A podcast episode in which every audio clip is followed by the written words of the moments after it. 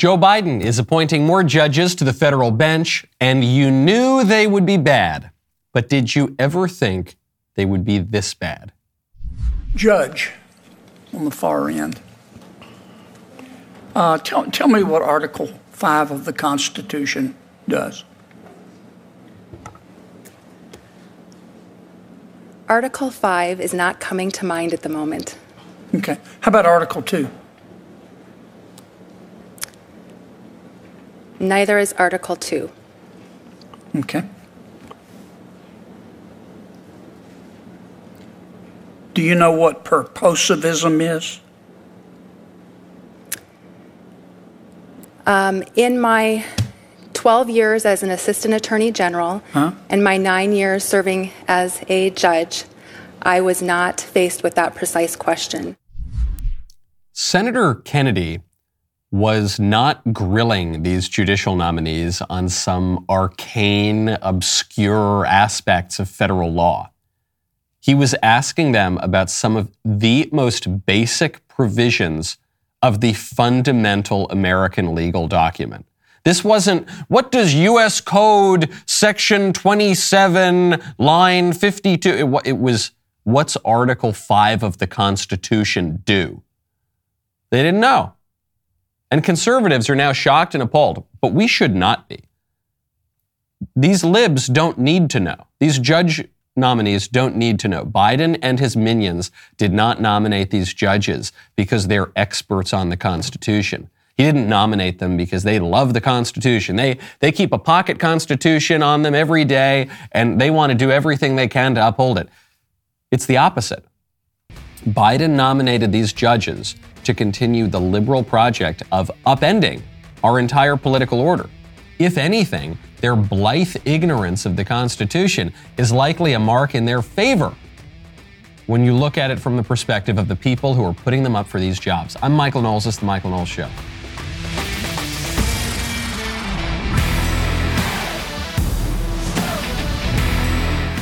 Welcome back to the show. My favorite comment yesterday is from Master Kiahi, who uh, is reacting to that attack on Dave Chappelle, where those transgender protesters were throwing eggs at him. Master Kiahi says privilege is being able to throw eggs in this economy. So true. Privilege is being able even to eat eggs. Forget about wasting the eggs. Even to just buy a dozen eggs, that's a real privilege. Have you have you heard what the prices are for eggs lately? Have you talked to your friends around the country? Well, when you do want to talk to your friends around the country, you got to check out Pure Talk. Right now, head on over to puretalk.com, use promo code Knowles. If one of your goals this year is to do business with companies who share your values, then check out Pure Talk. Pure Talk is the antidote to woke wireless companies. It is proudly veteran owned, employs a US based customer service team, and absolutely refuses to spend money on fake news networks. Not to mention, Pure Talk service is fantastic. They are one of the largest networks in the country. You can get blazing fast data, talk, and text for as low as 30 bucks a month. That's probably half of what you're paying Verizon, AT&T, or T-Mobile. Switch over to Pure Talk in as little as 10 minutes while keeping your phone and your phone number. Your first month is guaranteed risk-free. Try it. If you're not completely happy with the service, you will get your money back. The service is as good as whatever cell phone company you're using right now. I can tell you that. It is much less expensive. It's run by people who don't hate your guts, who actually like you. Customer service in America, super easy. These guys are great. Make it a goal this year to support companies that support you. Go to puretalk.com, enter promo code Knowles, save 50% on your first month. Puretalk.com, promo code Knowles. Pure Talk is simply smarter wireless. Speaking of unimpressive Biden representatives, Hunter Biden, you know, has dipped his toe into the art world. Hunter Biden's previous career was selling his father's influence in the American government to make oodles and oodles of money in Ukraine and China and from all sorts of nefarious and corrupt people who wanted to buy more influence in the American government. Hunter, I think, referred to this in one of those disclosures that came out from the laptop or some other conversation as uh, hit, that the fact that he makes basically a bajillion dollars a year. so that's how he previously made his money. But then when it all came to light, uh, it was much harder for Hunter Biden to continue the Biden family corruption. So he said, okay, the way I'm going to start making money now is by painting. Hunter Biden, I don't think, had ever picked up a paintbrush in his life until about five minutes ago, and his painting is just a bunch of ridiculous doodles on a canvas that we were then told could sell for half a million dollars each. This, another example, obviously, of corruption. Nobody thinks that Hunter Biden's stupid doodles are high art. Nobody thinks they're worth $50, much less $500,000. But the art dealer selling Hunter Biden's work is insisting no, this is not just corruption. This is not just a way for people to, to pass half a million dollars into the Biden family without having to go through political disclosures. This is not just another way to buy influence with the Bidens. No, no, Hunter Biden's a great artist. Hunter's dealer, George Berge, the owner of the eponymous art gallery in New York, praised Hunter Biden's artwork, said, Hunter Biden will become one of the most consequential artists in this century because the world needs his art now more than ever. In a world that beats us down, we need art in our lives that reminds of the unrelenting divinity within each of us. And if you'll excuse me, I will get right back to the show. I just need to. sorry. oh, sorry. Okay. Um, now that I've uh, emptied out my, my gut and stomach here from that absolutely nauseating and disingenuous praise of Hunter Biden. Now we can go on with the show. Why is he saying this? Well, he, he wants to have a straight face. He wants to say, no, this isn't corrupt at all. This isn't ridiculous. Hunter's, Hunter's doodles deserve half a million bucks. Pay up. Let's go. Nothing wrong about this. But I think the other reason that the, the art dealer and, and Hunter and the whole Biden family can get away with this is we don't have any power to stop it. I read a statement like that. I, I see judicial nominees put up who don't know the very first thing about the Constitution. And I think, man, they're just rubbing our faces in it now, aren't they? They are just lording their power over us. And they're saying, oh, yeah, yeah, we're going to pack the court full of people who have never looked at the law ever. A bunch of just completely ignorant people who will do what we want them to do, and you can't do anything about it. Oh, Oh, you don't like that we've had some corrupt practices? Okay. Well, now the way we're going to make money is by selling my my derelict son's scribbles on a canvas. What are you? No, no, he's a great artist. That guy, he's basically Michelangelo. What are you going to do about it, conservatives? Nothing. That's what they're going to do. Speaking of art, and speaking of one way conservatives have pushed back in the culture. We played yesterday James O'Keefe's excellent expose of an executive at Pfizer confiding in someone he, that he thought he was on a romantic date with that don't tell the public, but Pfizer is secretly performing gain of function research to beef up viruses to work on, on new pharmaceuticals. And the date says, What? What? Pfizer's working on gain of function research? And the exec says, Yeah, I mean, we don't tell the public that, but we are working on that. And then just yesterday, James O'Keefe releases the footage of when he walks out like Chris Hansen, comes in, sits down, he says, Hey, hey, I think I'm gonna have a seat over here. What are you, do you work for Pfizer? Did you we've got you on camera admitting to and things go awry. Hey there. Is this seat taken? You work for Pfizer. My question for you is why does Pfizer want to hide from the public the fact that they're mutating the COVID viruses. Is this real life? I'm literally a yeah. liar. What, I was trying to impress a person on a date What's by lying. Uh, please, this is please, absurd. Please don't touch me. Well, this is not. By the way, Why don't. are you doing don't this? tell anybody. Someone who's just working at a company to literally help the public. You up. You really did. Please bring the cops as soon as possible. I'm really very unsafe. Can you please unlock your door? No, you, no, don't let them leave. Please unlock the door. Give me what is no, going give on us here? stuff. You, please, please unlock. Please unlock the door. Please unlock the door. Unlock the door. The door. We're trying to get, get unlock the door. Unlock the door.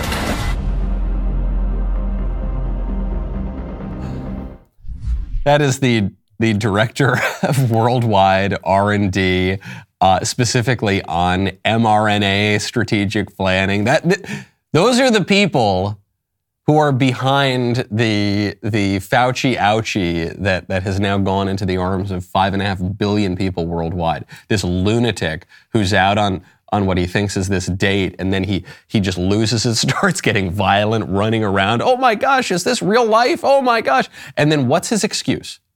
This is my favorite part. The minute James O'Keefe says, "Hey, we just got you on camera admitting that Pfizer's doing gain of function research," he goes, "I'm I'm a liar." Uh, that's his excuse. I'm a liar. I was lying.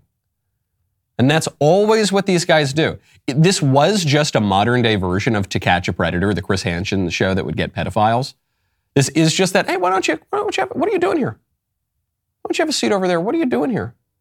And instantly, what happens? All the time, the guys on the To Catch a Predator show who want to sleep with underage girls, they say, "Oh, I wasn't doing anything. No, I didn't want. I didn't come here to have sex. I didn't. No, not at all. I was just, I was just lying in the chat Oh no, all those logs you have of me talking to this girl about how I was going to come over and drive 12 hours and sleep with, I was just lying. It's the same excuse from the Pfizer exec. No, I was just lying. Well, the problem with that excuse is if you are a liar, if your best defense is that you are a liar, then obviously I can't believe you now. And it's not just this Pfizer exec. This was Fauci's excuse. Do you remember? Fauci initially said when COVID broke out, and the liberals at that time were downplaying it before they started overplaying it. Fauci said, There's no reason to wear a mask. There is no reason when the virus is spreading around for you to wear a mask out in public. Do not wear a mask. And then five seconds later, he says, You have to wear a mask everywhere all the time. Wear like three of them. What changed? Fauci ad- admitted how he changed his mind or, or changed his rhetoric because he didn't change his mind. He said, Oh, yeah, when I told you you didn't need to wear a mask, I thought there'd be a shortage and I wanted to save them for my friends. But then I found out there wasn't a shortage, so I told you to wear them. So Fauci's excuse was the same excuse as the Pfizer exec, was the same excuse as the pedos on To Catch a Predator. I'm a liar. I'm a liar, don't believe anything we say. Okay. All right, guys. if that's what you want, I'll, I'll take your word for it. I have no doubt that you guys are big liars. Speaking of virality and, and social media, big news. I meant to get to it yesterday. We didn't have time. President Covfefe, El Donaldo himself, is back on Facebook. Meta, which is the parent company now for Facebook and Instagram and all the rest of it, they've announced Quote, we are bringing Mr. Trump back in the coming weeks with certain guardrails applicable to any public figures suspended for certain violations during times of civil unrest.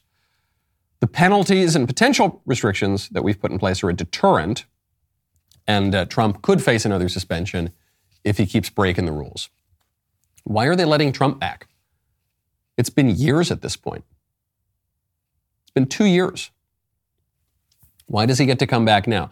Elon put him back on Twitter even though Trump isn't using his Twitter yet, probably because he has contractual obligations with Truth Social. But Elon put him back on, so maybe that puts a little pressure on Facebook. Trump is now a declared candidate for the presidency. I think that probably puts a little pressure on Facebook. But, but probably the biggest factor here is that the January 6th narrative fell apart. The reason that Trump was banned from social media, the reason that these oligarchs in Silicon Valley who work with, but not totally through the government. They're this awful, blobby, public private kind of partnership that does the bidding of the government, the government's dirty work that it can't do for itself, but also is completely unaccountable to the people. The whole argument for banning Trump was that this guy led a violent insurrection, a, a near coup d'etat on January 6th. And that didn't happen. We know because we've had two years of investigations into this. They told us Trump incited the insurrection. Well, we have the video. Trump says, be peaceful, be peaceful, don't be violent, go home. Okay, there goes that one.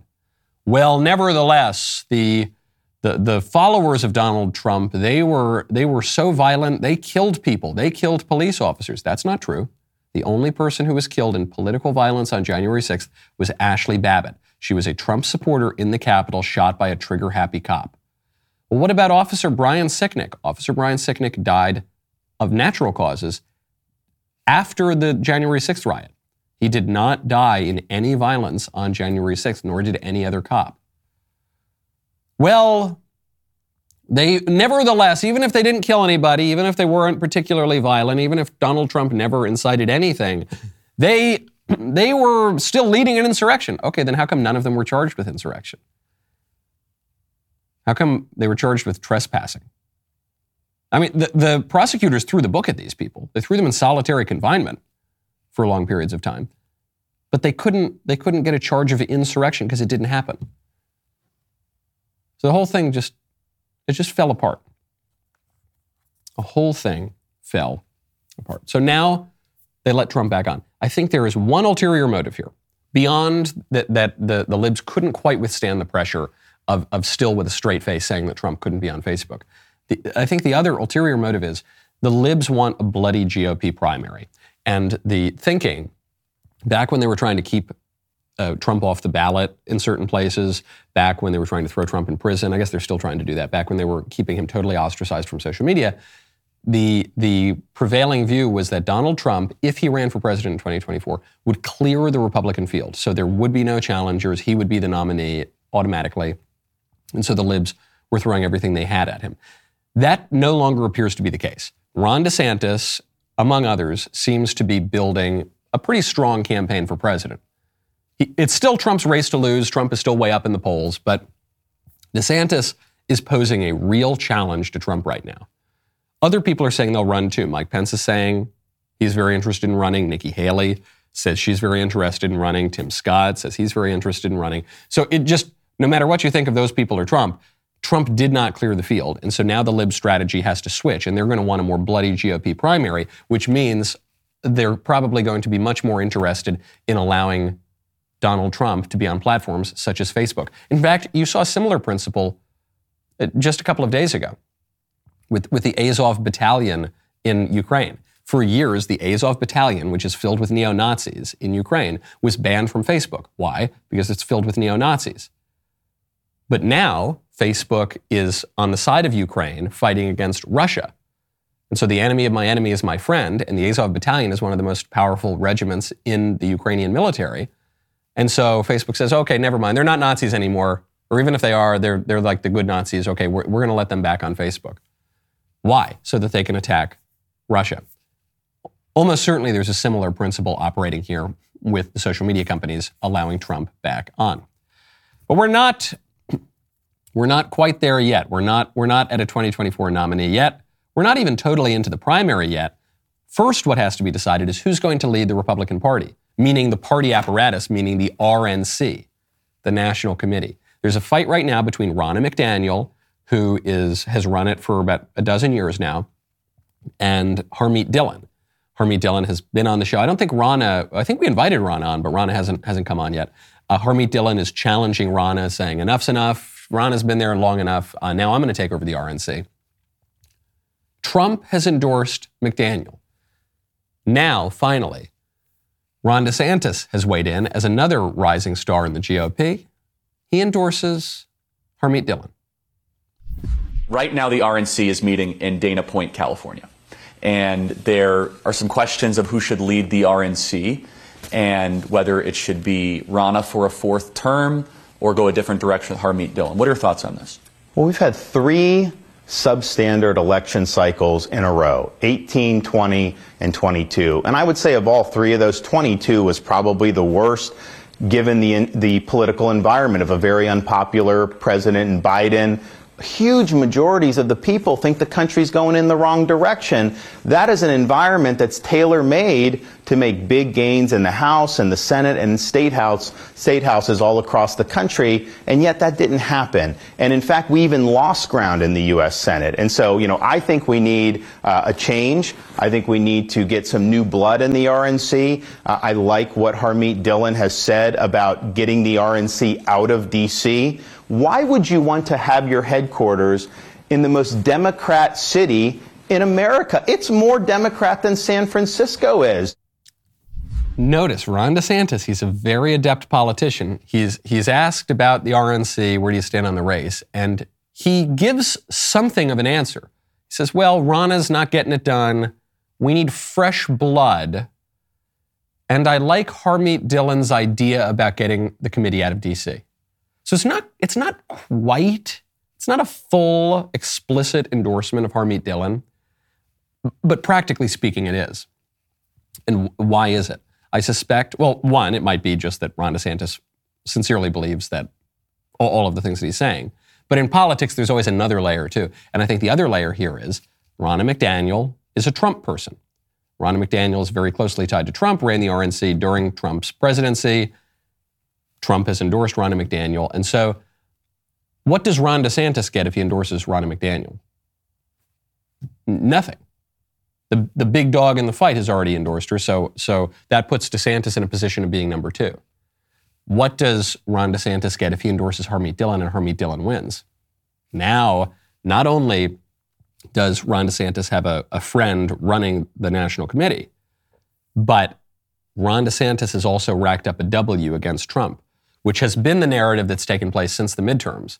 The narrative since the midterms is Trump, he just couldn't pull us over the finish line. Trump, he had an unimpressive performance. I'm not saying this is a, fair assessment. I'm just telling you this is the narrative that has taken hold. And then when you compare that to the incredible success in Florida, undeniable success, DeSantis and the Republicans in Florida did a great job turning out the vote and getting themselves elected and reelected. That is being considered a W for DeSantis and an L for Trump. And so if Harmeet Dillon can beat Ronna McDaniel in the RNC leadership race, that's going to look like another victory for DeSantis over President Trump. Is this going to matter for the nomination? Maybe not, but but the race to the nomination is every single day.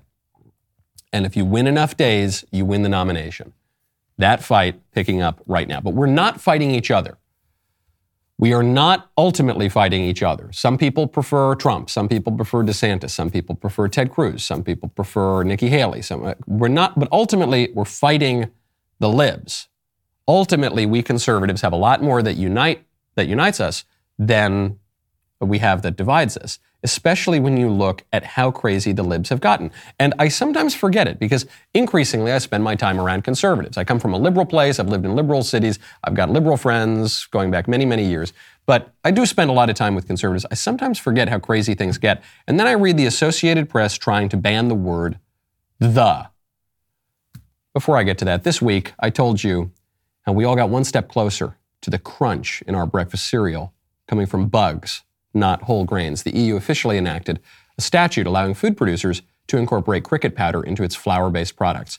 Not because it tastes better, but because the political elites have deemed that eating the bugs is better for the environment. So, right down to the food you eat, the world wants to make you woke, but not Dennis Prager. Dennis wants to make you wise.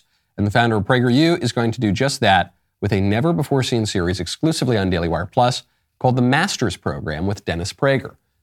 What the master's program aims to do is take 40 years of wisdom and experience from one of the most influential conservative thinkers in America today and distill it all down to its essence. He covers topics such as the consequences of secularism, such as is human nature basically good? It is as thought provoking as it is illuminating. The first two episodes of PragerU Master's Program are available to stream right now exclusively on Daily Wire Plus. So head on over to dailywireplus.com, become a member, and watch PragerU Master's Program and more. That is dailywireplus.com today. The word the is canceled, according to the Associated Press. The AP, which through its style book that sets the tone for a lot of journalism and public writing, has become more and more woke in recent years. The AP says, quote, we recommend avoiding general and often dehumanizing the labels such as the poor, the mentally ill, the French, the disabled, the college educated. Instead, use wording such as people with mental illnesses and use these descriptions only when clearly relevant.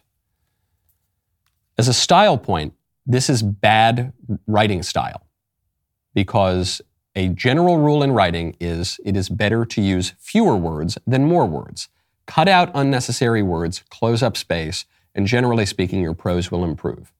Political correctness tells you to use lots of extra needless words, uh, to, to use euphemisms instead of clear language, and confuse everybody. But clear writing says be succinct, be concise, be precise. The AP also doesn't follow its own advice. Ezra Levant over at The Rebel pointed out that the AP has regularly referred to the unvaccinated, probably because it wants to dehumanize the, the unvaccinated. But you're not allowed to use those labels for anybody else. And everyone's covering this as an example of political correctness run amok, which in part it is. But there is something deeper going on here behind the move to take away these group categories the poor, the disabled, the college educated. And, and it's, it's something that infects it, it's a it's a mind virus that has infected the left particularly, but it has infected the right as well, which is that this is a consequence of liberalism.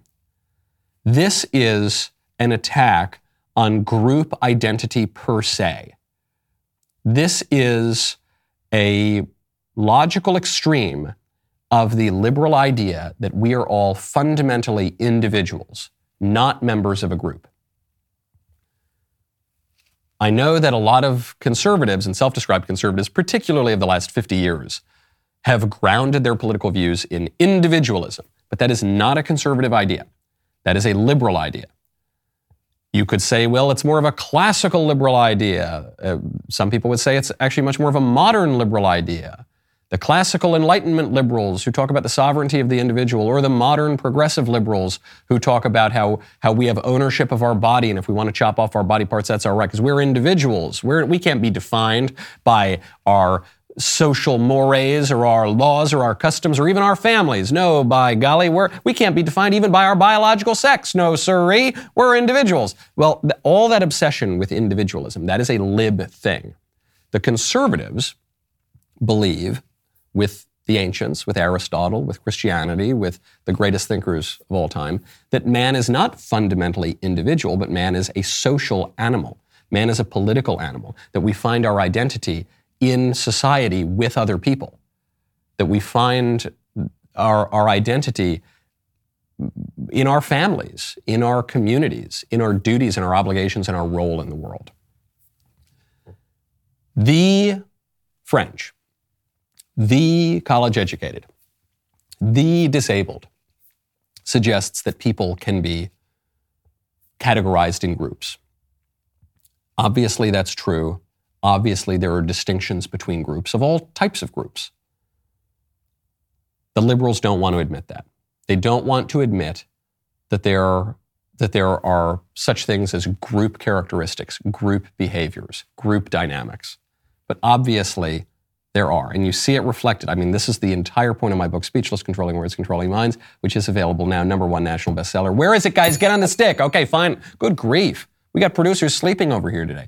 And this is the whole point of my book, Speechless, is that the, the way that the libs win the culture most effectively and most consistently is not by passing big laws and not by having big flamboyant campaigns. It's by subtly changing our language to make us accept their incorrect premises before we even begin a debate. So if we say, okay, we're not going to use the anymore to refer to people, we are accepting the premise that people are fundamentally individuals, that groups have no uh, shared characteristics, that, that groups are not a, a, a real and politically uh, illuminating category. But of course, that is not the case. Speaking of journalism, great story right now out of BuzzFeed that has, has really proven old Nostradamus more and more correct every day this week, which is that we, we started off talking about how AI passed a business school test, business school exam. And that was the big headline. An AI chatbot passed a Wharton Business School exam. Wharton is probably the best business school in the country.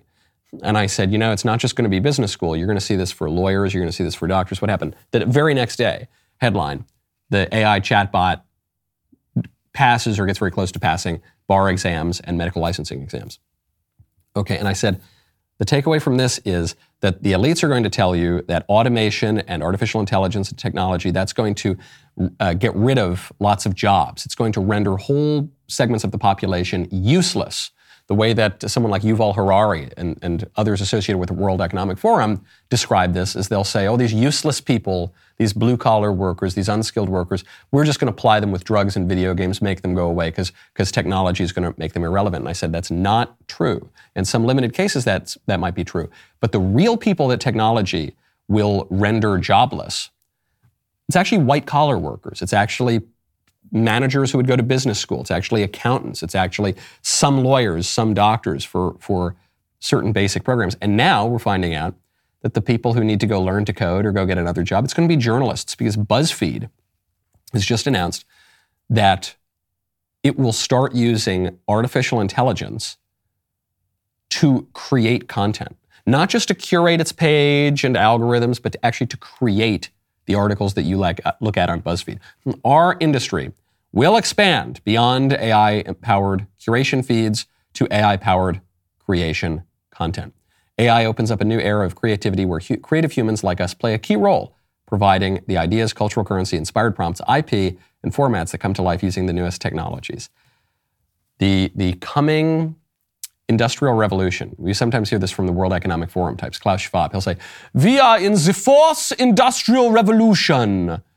And this is supposed to make all of us, you know, unskilled, useless people, uh, the, the regular, the hoi polloi who don't prance around the Alps at Davos. This is going to make us all irrelevant.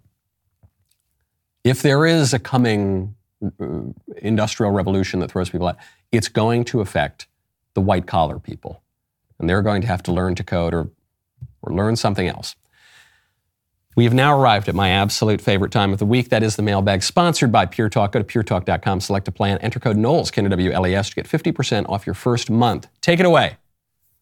Nostradamus, my knowledgeable lord of all things conservative, Italian, and or cigar related. I have a question about role models. Does the type of person people look up to matter even if they speak on subjects like traditional masculinity? One example I thought of was Andrew Tate and Jordan B. Peterson.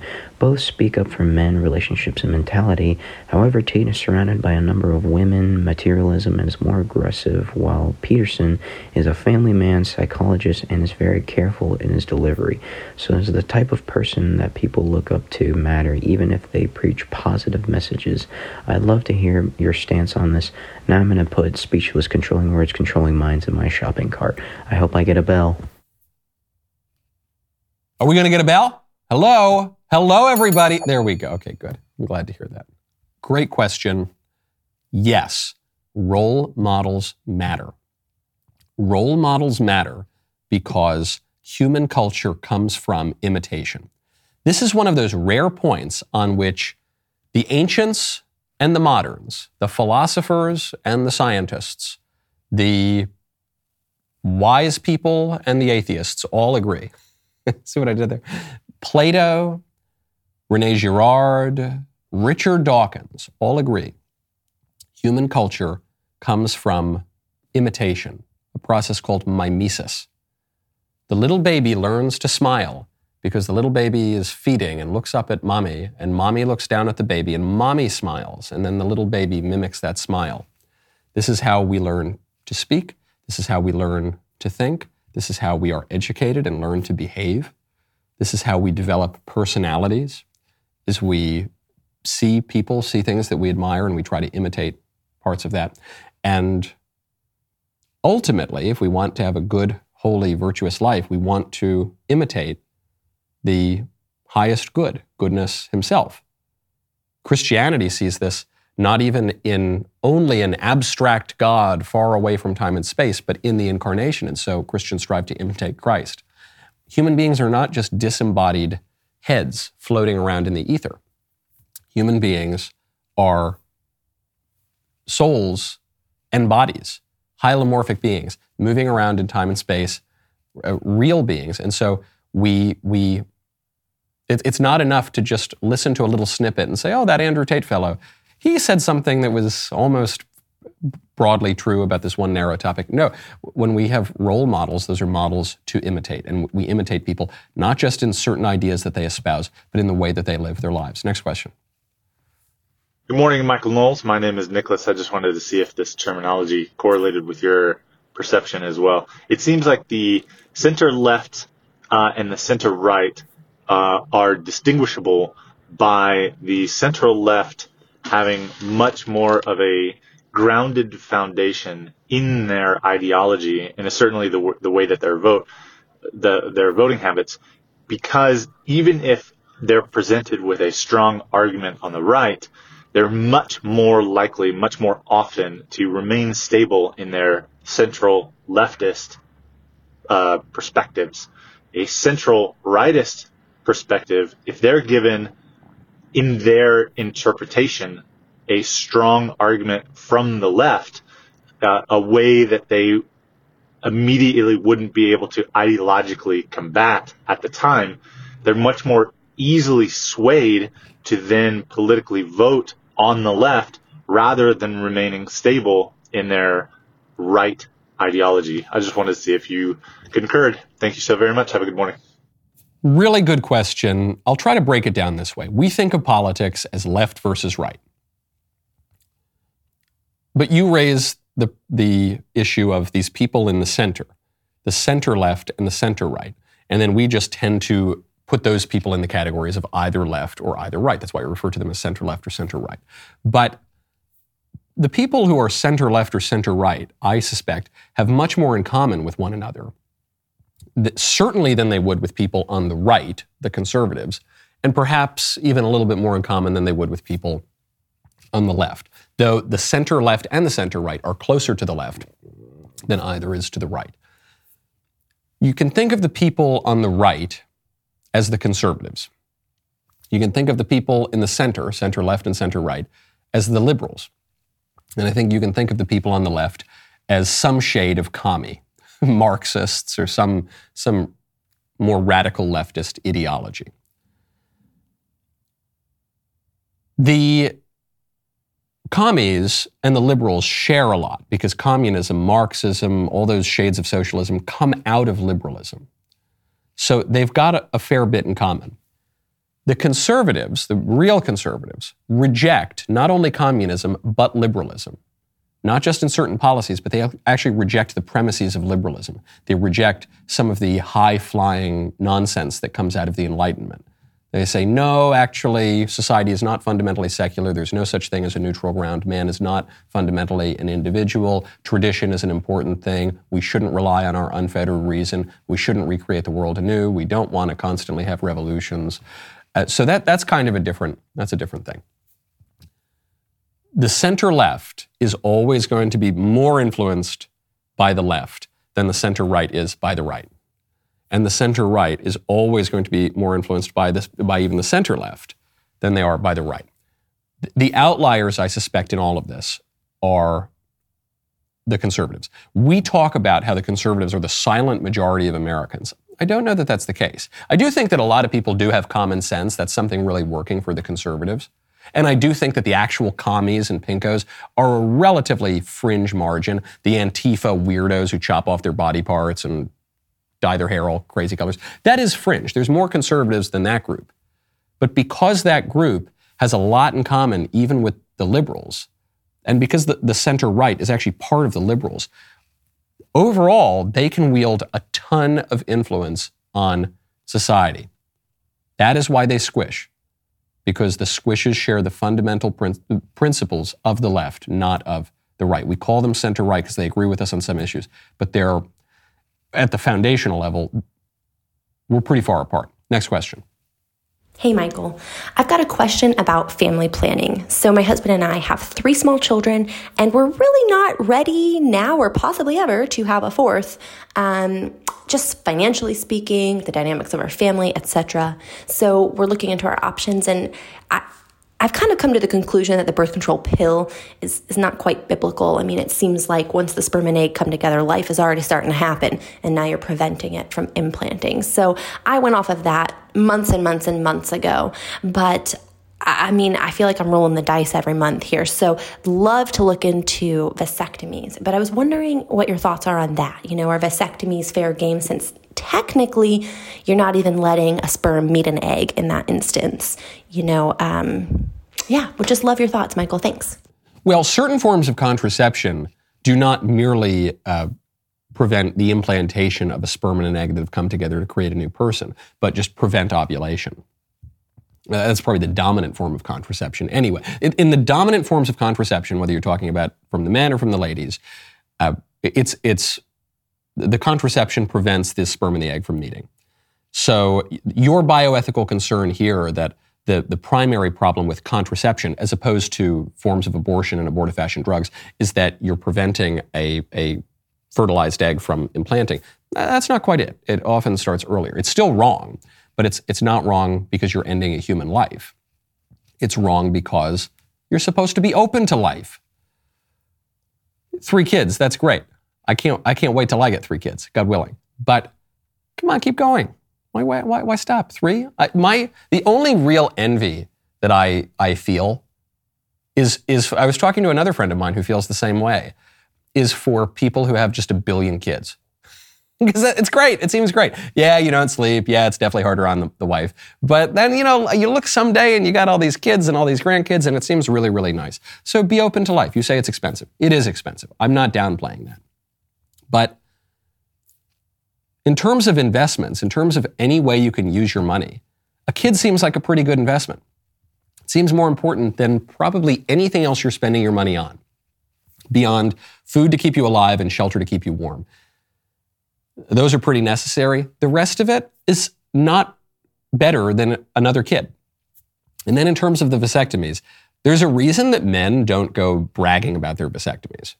There's a reason that men don't have vasectomy parties unless there's some weird libs in Brooklyn or something, is because men feel that it's kind of emasculating. Men feel that it's kind of, if not shameful, then something they don't want to write home about. And I think for good reason. You know, it's not quite the same as just castrating a guy, but it kind of looks the same. It, it makes a man feel that he's lost something of his potency. And so I wouldn't do it. Wouldn't do, I think it's wrong. Just don't, just don't do it. I know a lot of people have done it. A lot of people have, probably most people today practice some form of contraception, but oh, come on. You got a limited time on this earth. Be fruitful and multiply. Have kids are great. Have more kids. Next question. Hi, Michael. It's Elise again. I have a question for you regarding yoga. I have noticed that a lot of the parishes in my diocese are now offering a rosary yoga class, and um, it's kind of popping up everywhere. Uh, my parish isn't doing it, but I wondered if you had any suggestions about um, if I should say anything. Uh, I feel like as a Catholic, this is really disturbing trend. Um, I'm not sure if other areas are noticing this, but um, I'm not really sure what I can do as someone who's not a member of those parishes or if I should do anything, but maybe just speak to the people that have brought this up to me. So I'd love to hear your thoughts and thank you so much. Are those churches that you're talking about, are those parishes also hosting uh, Catholic Hajjs to Mecca? Are they also, are those parishes hosting the Catholic uh, jihad? Are they hosting the carrot, the, the, the Catholic rather sacrifice of goat demons to the uh, Greek and Roman gods? Is, are they also doing that? Why? These things don't go together. Yoga is a Hindu ritual. It's a Hindu religious ritual. It is not Christian. It is not monotheistic. It is not at all compatible with Christianity. I know a lot of Christians go to yoga classes and they say, well, I just, I like it because it stretches my body out and it makes me feel good. And okay, that's what you can do Pilates. You can go stretching. You can go to a gym. I'm not suggesting that. But yoga is not purely a physical exercise. Yoga is a spiritual ritual. It's a religious ritual. That's why you do the ohms and you salute the sun and you do all and and depending on how hippy dippy your yoga teacher gets, you you you engage in explicit religious rituals. So if if you're going to engage in religious rituals and you really love yoga and it's your favorite thing, then then just admit that you're not interested in practicing Christianity. You are interested in practicing another religion, probably Hinduism or Buddhism, and then you're going to go do that. At least be honest with yourself. But but don't pretend that this sort of syncretic religious practice is Catholic. Because it's, it's not. They're just not. It would be just as crazy as saying, I'm going to go on a Catholic jihad. I guess we had some of those. One was called the Crusades, but it's different than jihad. Okay, it's just different. You wouldn't say, I'm, I'm a Catholic Muslim. I'm a, I'm a, I'm a Catholic Buddhist. You're not. You can't. You, that violates the law of non-contradiction. Those religions make mutually exclusive claims, and you've got to pick one. You certainly don't want to be lukewarm. If you are Christian, you might you might have read uh, what our Lord tells us about about being lukewarm in the scriptures. Not great. All right, let's take one on paper before we get to the member block. From Christine. Dear Michael Knowles, do you have any suggestions on where a young woman can meet a nice Christian conservative man? I tend not to frequent bars very often. That's probably good. Instead, I prefer to attend church, the gun range, and the grocery store. Be still my beating heart. I'm off the market, but you sound great. I'm 30 years old. I feel like an old maid. You're not an old maid. I unfortunately work from home. I frequent the office as much as possible, but unfortunately, not many of my colleagues like to work in person. It's frustrating. Thank you for all that you do. It's not a huge problem. And these days, in the old days, if you weren't married by 30, that was a, a, huge issue socially. These days, if you get married before 35, you're like a child bride. That's just the culture has changed in very strange ways. But I, I sympathize with your problem. It's hard to meet people, especially these days as we're increasingly living in virtual reality in the metaverse and we don't actually meet people in public. So I, I would be a little more uh, intentional about it. I'm not totally opposed to the dating apps. I've never been on them. I kind of missed that era, but I'm not. I'm not totally opposed to it uh, in principle. I know people who have met their spouses on on dating apps, and that's kind of the way people date these days. So I'd, I'd consider that at least. And then you could do it the old-fashioned way, which is to have your friends and family set you up. Maybe ask your coworkers to set you up. And it can be a little embarrassing to say, "Hey, Sheila, you know any good guys? You know anyone that I could? Hey, cousin Jim." Do you have any buddies that you think I should go on a date with? You, you know, you, I wouldn't just wait around forever for a man, to, you know, to come in riding on a white horse, knight in shining armor, and sweep you off your feet. If ever that were the norm, it certainly isn't today. So you, will have to be a little bit more intentional. But I wouldn't lose hope. You're, you're certainly by the standards of our culture, you're doing just fine. You, you still have plenty of time. You just have to get a little more intentional about it. Okay, the rest of the show continues now. We've got a lot. It's Fake Headline Friday. I need your help in in uh, sussing out which are the four real headlines, which is the fake headline. And also, a buddy of mine is coming on the show very briefly to talk about his new movie that's coming out because Greg Perrow is the star of the new Left Behind movie. And Greg Perrow, he's got a lot of great credits. So I'll wait until the member block, but head on over the movie. Uh, premieres this weekend. It's going to be a huge smash. If you're not a member already, go to dailywire.com slash Knowles. Use code Knowles, K-N-W-L-E-S at checkout for two months free on all annual plans.